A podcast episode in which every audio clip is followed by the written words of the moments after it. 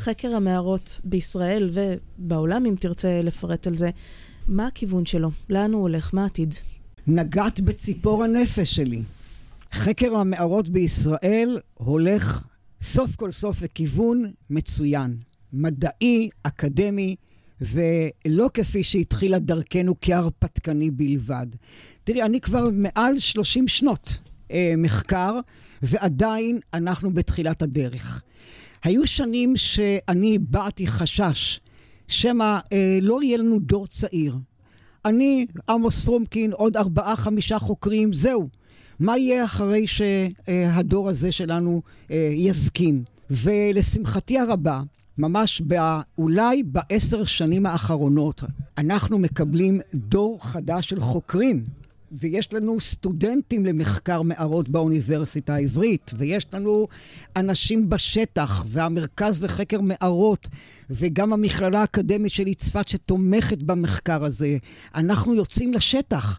המון חבר'ה צעירים בשטח עושים עבודות מאסטר, מחפשים, מאתרים מערות, אם זה מערות נטיפים ואם זה מערות מלאכותיות, כלומר חצובות, ואם זה מקלטי מצוקים, ואם זה חזרה למדבר יהודה בעקבות ידין וחבריו למערות המפלט. כך כינו את מערות המפלט, שלשם ברחו יהודים והם לא היו שייכים ליישובים מסוימים, כמו שאני מגדיר בגליל. לכן אני רואה את כיוון מחקר המערות, את אותה כספת מרתקת שעוצרת בקרבה כל כך הרבה היסטוריה אילמת בפנינו, או לעתים לנו, היא מזמרת זמירות נפלאות.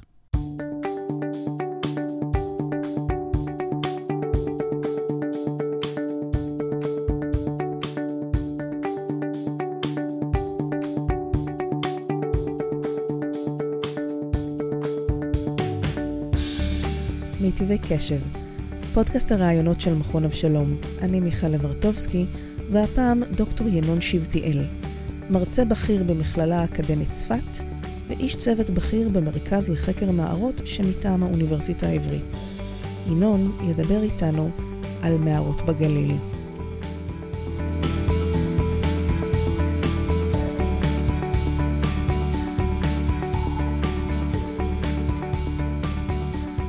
עכשיו ברשותך, אסיר את האצטלה של האדם הצנוע ואדבר על עצמי. מה אני עושה? אני, לאחר שנים ארוכות במלחם, כשהתחלתי באמת לפתח את עצמי לקריירה אקדמית, עברתי לחיות בגליל.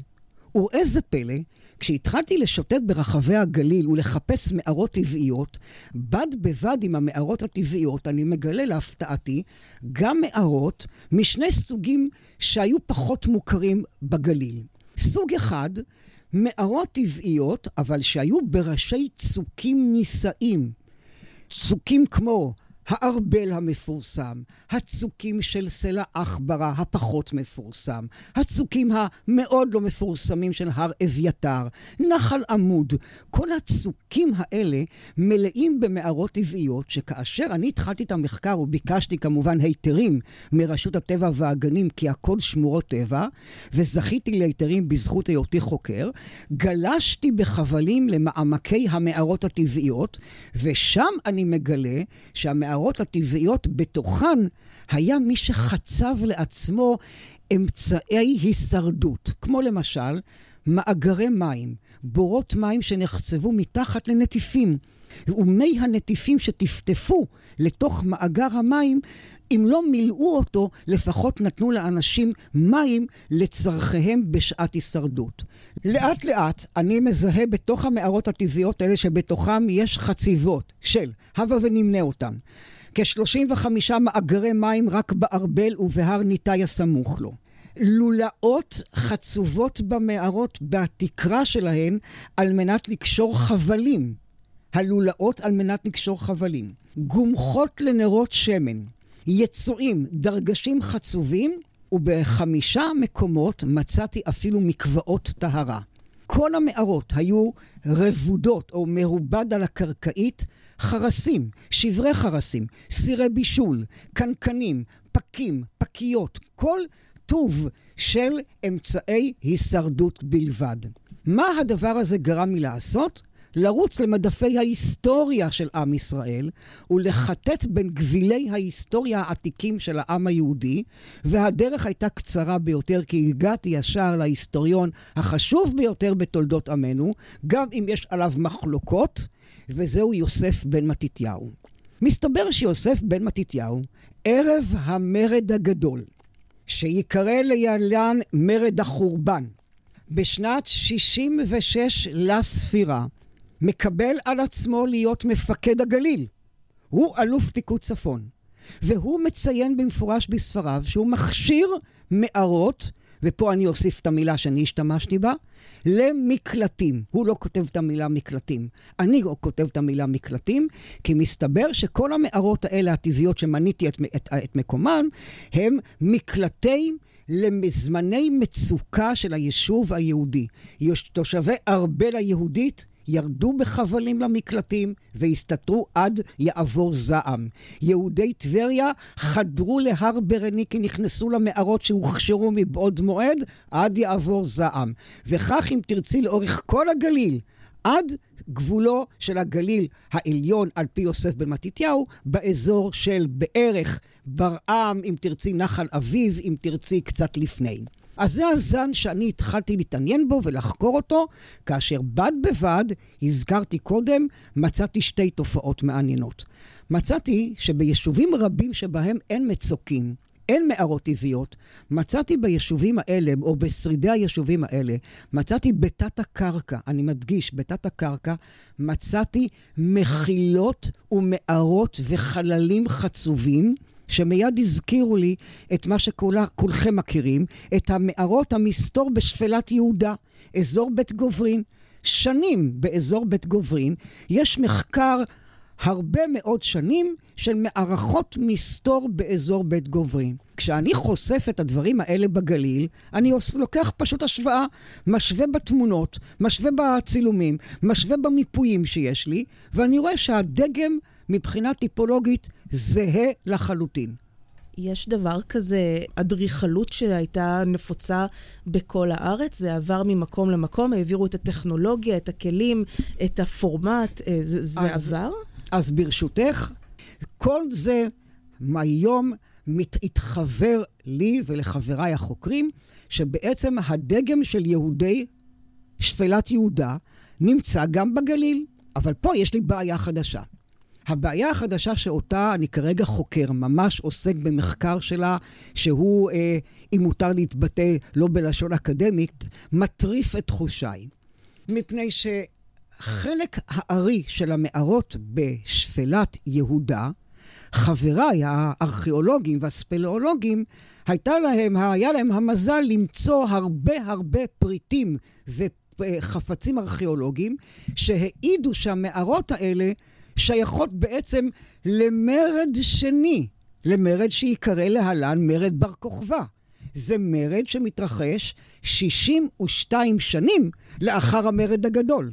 אז אם חלק ממערכות המסתור, אלה של תת הקרקע שמצאתי בתוכם פריטים ומצאתי חרסים וקנקנים, התאימו למרד הגדול, כמו מקלטי המצוקים, הרי שחלק לא מועט של מערכות המסתור בגליל מאוד דומות למערכות המסתור בשפלת יהודה, שחבריי טוענים לא מרד גדול, לא מרד החורבן, אלא מרד בר כוכבא. ואז אני נדרש לתת תשובה קשה מאוד. האם בגליל התרחש מרד בר כוכבא? עד היום אין מידע בנדון. הסיבה היא פשוטה. למרד בר כוכבא לא היה היסטוריון כמו יוסף בן מתתיהו. הוא כבר לא בחיים כשהתפתח מרד בר כוכבא. יוסף בן מתתיהו מת בשנת מאה לספירה. מרד בר כוכבא מתחיל בשנת 132 לספירה. לא היה לנו היסטוריון למרד הזה, ואנחנו מלקטים מידע מכל מיני אפיזודות, קצת מהתלמוד, קצת מהיסטוריון רומאי בשם דיוקסיוס, קצת מאיגרות בר כוכבא. אין לנו מידע מושלם או שלם כמו שהיה למרד החורבן. אתה לא יכול להסתמך על התיארוך של אותן מערות שמצאת על סמך ממצאים בשטח בלבד? אתה חייב שיהיה לך תיעוד כתוב לעניין הזה? על זה מגיעות לך מחיאות כפיים של הקולגות שלי, החוקרים. כי ממאי נפשך?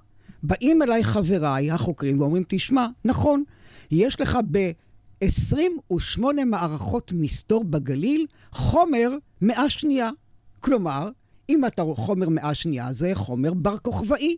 אבל חסר לך משהו. משהו שלנו יש. לנו יש מטבעות עליהן חקוק הסמל של בר כוכבא. החזית של המקדש עם כל מיני תצורות, ואפילו שמעון, כן, נשיא ישראל, כתוב על המטבעות האלה. לי, לרוע מזלי, אין בגליל מטבעות כאלה של מעידות על מרד בר כוכבא. ולכן אני עדיין, וחצי תאוותי בידי. כלומר, יש לי חומר קרמי, אין לי מטבעות, וחסר לי החומר ההיסטורי, שלחבריי, על פי הפרשנות שהם מציגים, ובצדק, כשדיוקסיוס כותב שפרץ מרד ביהודה, הוא כותב ג'ודאה, וכולם רצים ואומרים, ג'ודאה זה שפלת יהודה. אני הדל בעל פי מנשה, מנסה היום בעזרת פילולוגים ובעזרת היסטוריונים, לנסות ולבדוק אולי שמא דיוקסיוס שמתכו... שכותב ג'ודאה או יהודאה, בעצם מתכוון גם לגליל, לפרובינקיה ג'ודאה. כי ג'ודאה זאת פרובינקיה, זה משהו ענק, גדול מאוד, שמכיל בתוכו גם את הגולן, גם את הגליל, גם את אזור ירושלים. עד לרגע הזה אני מחטט בין גבילים נושנים ומחטט את גחוני בזחילות בכל מערכות המסתור בגליל, 70 במספר, ומלקט את המידע, אם אפשר לומר בפינצטה, עד שיגיע הגואל וייתן לי את המידע הטוב. אז זה מעלה בי שתי שאלות. א', למה אין לך מטבעות? למה לא נמצא שם שום דבר? יכול להיות שמישהו עבר שם וניקה אחרי כולם כדי להשתמש בכסף לענייניו הפרטיים? וב', אם זה לא ממרד בר כוכבא, אז ממתי זה כן? לגבי תעלומת היעדרן של מטבעות, אני עסוק בספקולציות שחלקן הופיע בשאלותייך. האם מישהו ניקה את כל המערכות המסתור? קשה לי להאמין. מערכת מסתור זה דבר מאוד קשה לתנועה. אתה זוחל עשרות מטרים על גחונך, על הבטן. אתה פונה פניות חדות בזוויות של 90 מעלות. אתה מלא בקרציות מערות. אתה מלא באבק. ואתה מלא בכל מיני מרעין בישין. אני מתקשה לחשוב שמשך האלף, אלפיים שנים האלה שדדו את כל מערכות המסתור. זאת תעלומה. האם נשדדו המערכות? האם לא לקחו יהודי הגליל את המטבעות איתם? לא הגיוני. אני, אני חסר את הנתון הזה, אבל יחד עם זאת, השמועות מספרות, ויש הרבה שמועות, ששוד עתיקות בגליל אין לו גבול. ובזה אני אסתפק. אין גבול לשוד עתיקות בגליל. כך השמועות מספרות. לשמחתי, רשות העתיקות עושה ימים כלילות בחיפושים אחר שודדי עתיקות, והם נתפסים. בינתיים לא מצאו בכליהם מטבעות של מרד בר כוכבא, כי הן מאוד יקרות. עכשיו שאלת למי?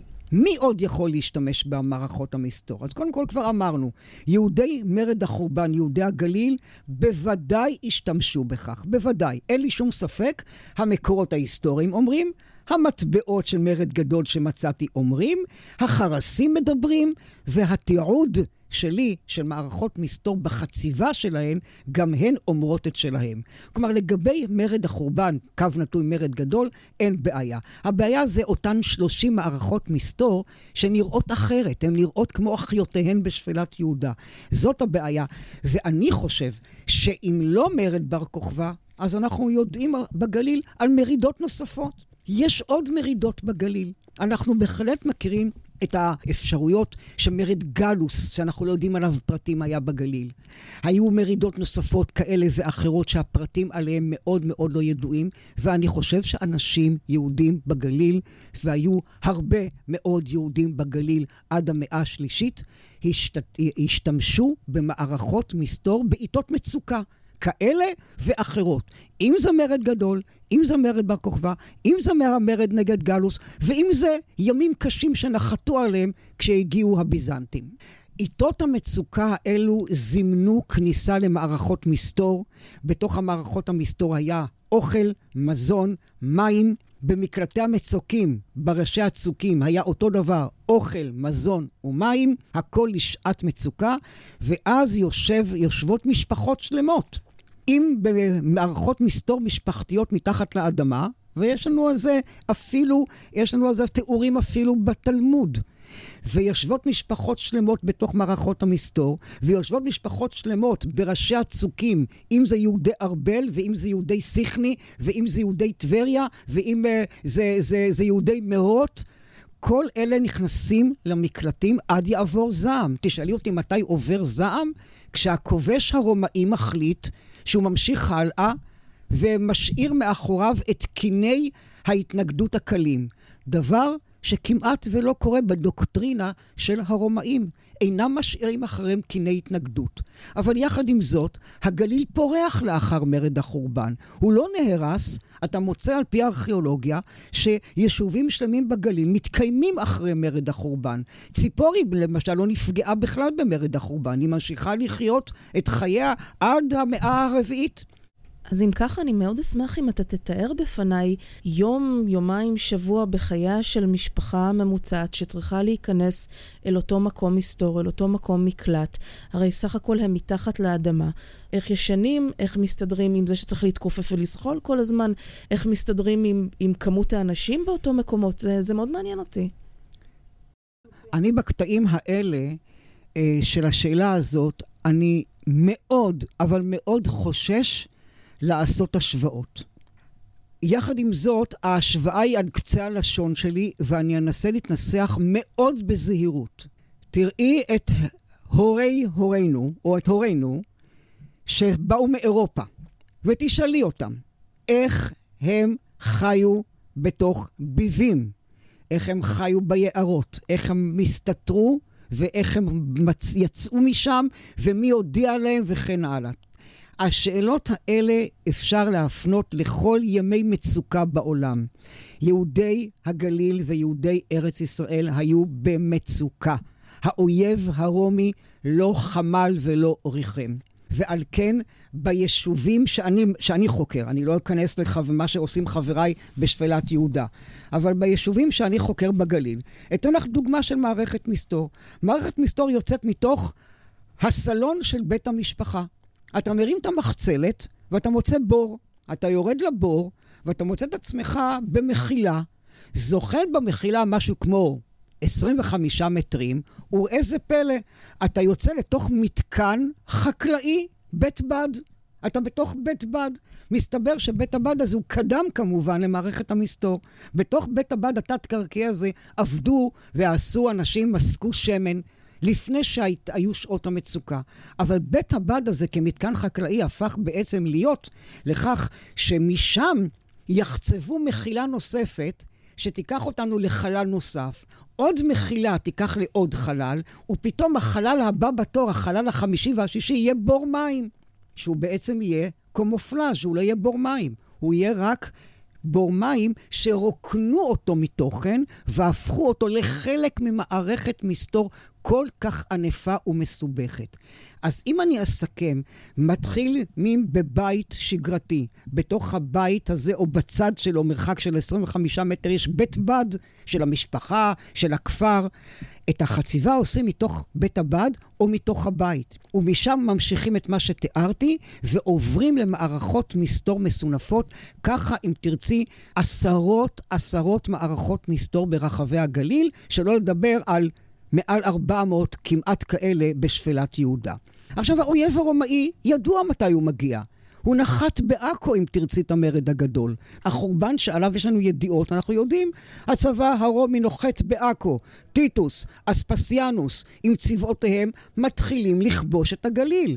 מה הבעיה שמכל כפר יהודי שנכבש עומד ניצול או פליט בידו אבוקה, כמו שהתלמוד מספר, הוא מנפנף באבוקה לחבריו ברחבי הגליל. הרומאים הגיעו.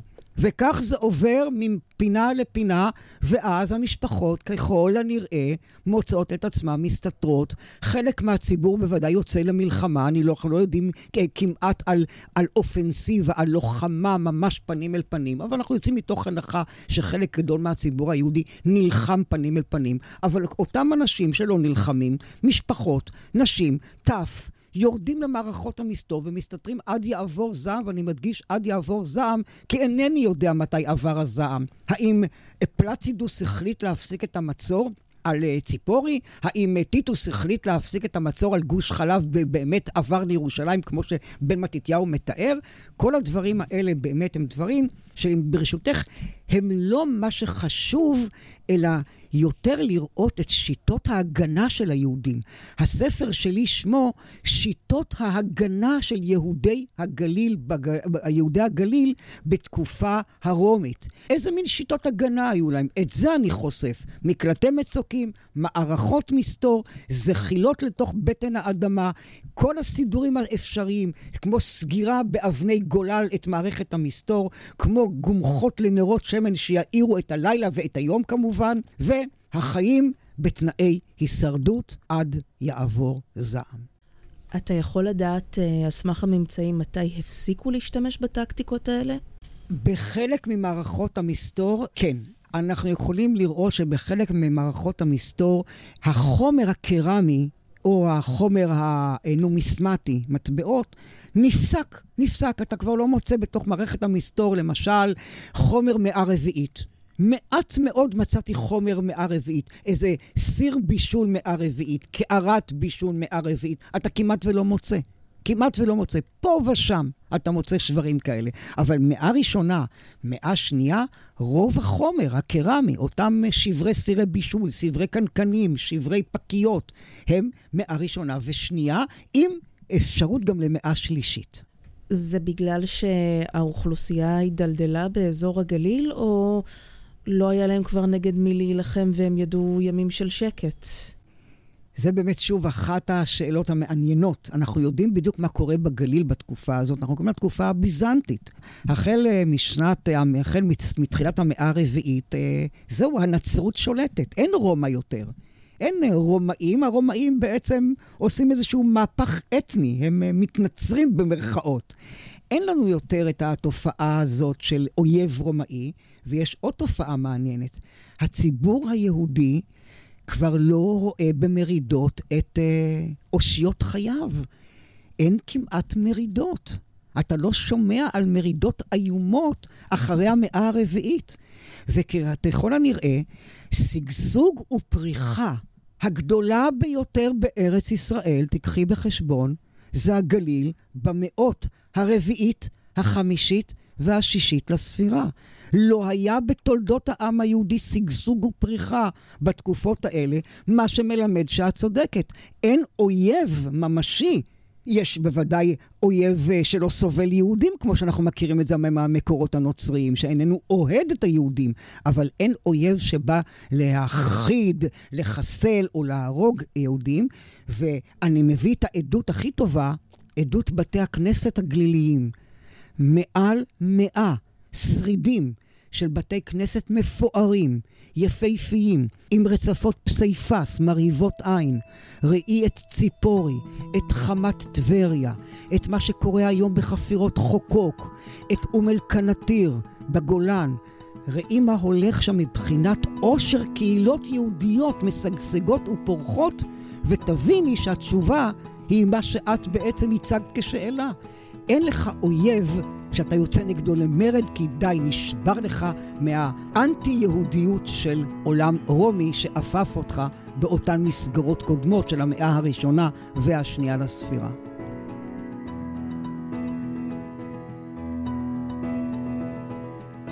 זה היה דוקטור ינון שבטיאל שדיבר איתנו על מערות בגליל. אם אהבתם את ינון, תוכלו לשמוע אותו מרצה באחד מהקורסים הרבים של מכון אבשלום. לעוד רעיונות מרתקים ממרצה המכון, תוכלו לפנות לאתר שלנו. פשוט תקלידו מכון אבשלום בגוגל, אנחנו התוצאה הראשונה שתקבלו. תודה לינון, לצוות המכון ולצוות מכללת BPM. אני מיכל ורטובסקי, ניפגש במכון.